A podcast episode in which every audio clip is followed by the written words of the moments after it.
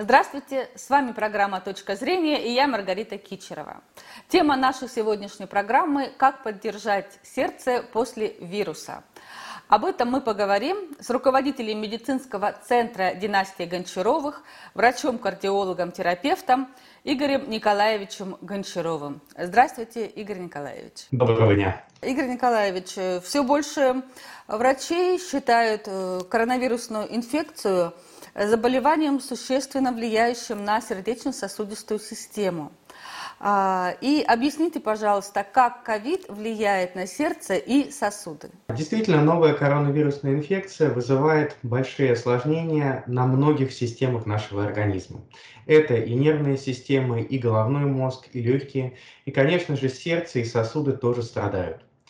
А внутренняя выстилка сосудов, комплекс интима медиа и наши трубы являются одной из основных мишеней. А как следствие нарушение их жесткости, появление воспаления, а на месте воспаления и отложение холестерина, а там, где холестерин, там и атеросклеротические бляшки, то есть прогрессирование атеросклероза. С другой стороны, и сам насос, находясь в таких стесненных обстоятельствах, тоже повреждается у многих пациентов регистрируется наличие выпота в области перикарда. То есть это тоненькая оболочка, пленочка, которая разделяет сердце от внутренней грудной клетки. Между ней и самой сердечной мышцей накапливается жидкость, которая при накоплении до определенного объема может стать серьезной угрозой или при появлении вирусного или бактериального компонента внутри этой жидкости привести еще и к перикардитам или эндокардитам то есть воспалительным заболеванием сердца. С другой стороны, те анализы, которые мы проводим в нашем медицинском центре, и те статьи, которые публикуют наши российские и европейские коллеги, говорят о том, что и сама сердечная мышца тоже повреждается. В ней появляется процесс фиброза, то есть перерождение кардиомиоцитов, клеточек, из которых состоит сердце, в рубцовую ткань, такую грубую, которая не может активно сокращаться, то есть фактически как шрам на коже. Все эти осложнения требуют дополнительного контроля и наблюдения за нашими пациентами. А проявляются они достаточно просто. И многие пациенты не обращают на это внимания. Одышка, ну, я же болею ковидом, он же по легким бьет, поэтому, наверное, у меня и одышка появилась. Так думает практически каждый пациент. Но появление даже такого простого синдрома и симптома, как одышка, уже требует дополнительного контроля. И если через неделю после того, как вы выздоровели, у вас отрицательный мазок, все это сохраняется, это повод задуматься и обратиться к специалистам. Игорь Николаевич, какое самое частое побочное явление э, после, э, после заболевания, после перенесенного заболевания? Побочные явления могут быть различными. В первую очередь они связаны непосредственно с течением самого заболевания и в некоторых ситуациях, когда пациент уже требует достаточно серьезного лечения, и в стационаре применяется тяжелая артиллерия, сложные, дорогостоящие или препараты, которые могут вызывать различные побочные действия, тогда уже и реакция на них. Но чаще всего на первом этапе реагирует кровь. В крови повышается уровень холестерина. Она загустевает, как говорят переболевшие, правда? Не совсем так. При глубоком анализе свертывающей системы крови у наших пациентов часто выявляется не только сгущение крови, но еще и увеличение ее текучести. Так кровь состоит из различных форменных элементов, клеточек, которые отвечают за свои свойства и определенные функции в нашем организме. Например, тромбоциты отвечают за образование сгустков крови, которые позволяют нам бороться с кровотечением.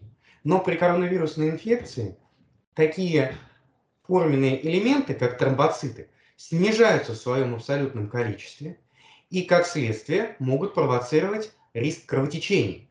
При этом другая фракция свертывающей системы, уровень D-димера и фибриногена, могут быть высокие, и в этом звене свертывающей системы, наоборот, повышается риск тромбообразования.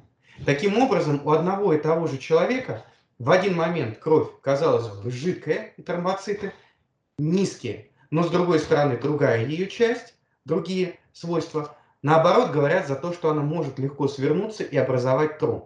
А большинство пациентов после 35-40 лет уже принимают препараты ацетилсалициловой кислоты, такие как тромбаз, кардиомагнил, клопидогрель и многие другие, которые влияют на количество тромбоцитов и их способность слипаться, связываться между угу. собой.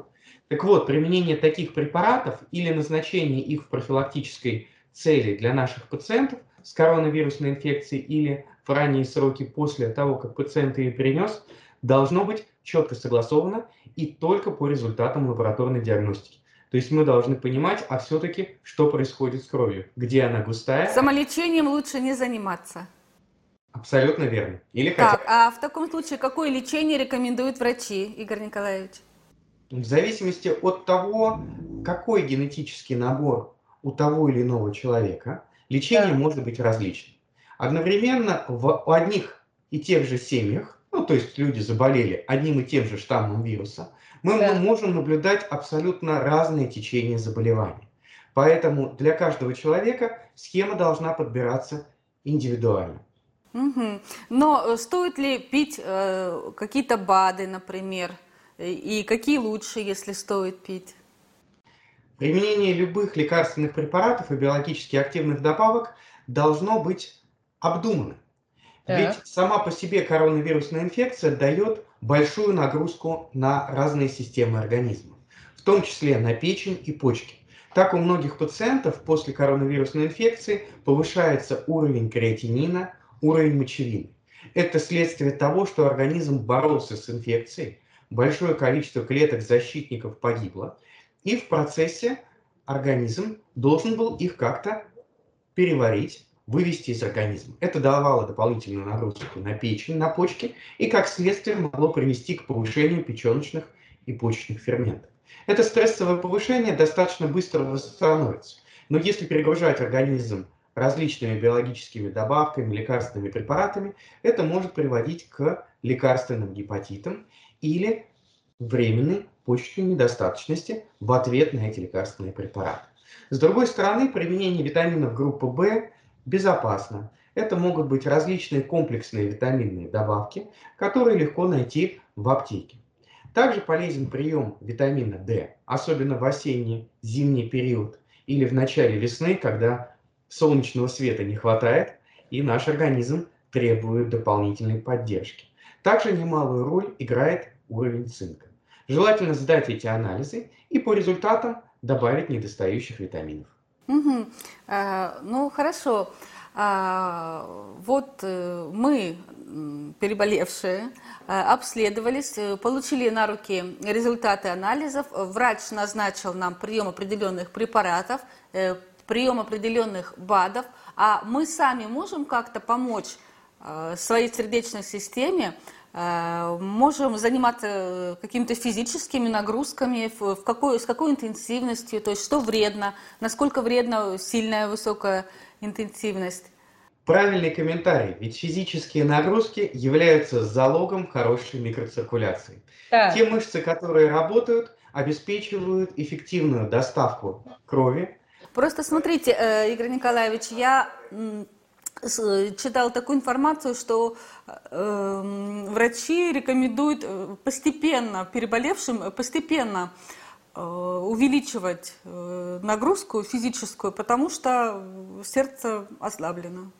А любая физическая нагрузка после болезни как известно еще со школьных времен, должна вводиться постепенно. Детям даже после обычной острой респираторной вирусной инфекции дают освобождение от занятий физкультуры в среднем на две недели. Поэтому и для любого человека, который переболел, физические нагрузки должны вводиться постепенно. То есть не нужно с первого дня пытаться давать какую-то нагрузку, выходить, гулять, таскать гири или всячески издеваться над своим организмом. Старайтесь начинать с малого. Обычная лечебная физкультура, известная нам еще со школьных времен, со студенческой скамьи, это разминка для шеи, наклоны в одну, в другую сторону, махи руками, которые позволяют развивать дыхательную мускулатуру и улучшать микроциркуляцию, движение ногами, а, вращательные движения ступнями, все то, что помогает нам не только поддерживать свою физическую форму, но и посылать дополнительные команды биологической обратной связи на головной мозг. Ведь каждое движение во время даже обычной лечебной физкультуры заставляет работать центр головного мозга. Обычное движение, казалось бы, повести рукой, требует огромного усилия. Это и координация усилий равновесия, и перемещение центра тяжести в ответ на то, как мы отдаляем или наоборот приближаем руку. И понимание того, где она находится в пространстве, чтобы мы не ударили себя по носу или не зацепили какой-то предмет. Поэтому начинайте с малого, с обычной лечебной физкультуры, практически в тот момент, когда вы уже болеете, и постепенно увеличиваете эту интенсивность. Но старайтесь не переходить в высокие пульсовые зоны. Частота пульса 100-110 максимум на ближайшие два месяца. Спасибо вам большое, Игорь Николаевич. Спасибо, было приятно с вами пообщаться. На этом наша программа подошла к концу. С вами была Маргарита Кичерова и врач-кардиолог-терапевт Гончаров Игорь Николаевич. Всего доброго.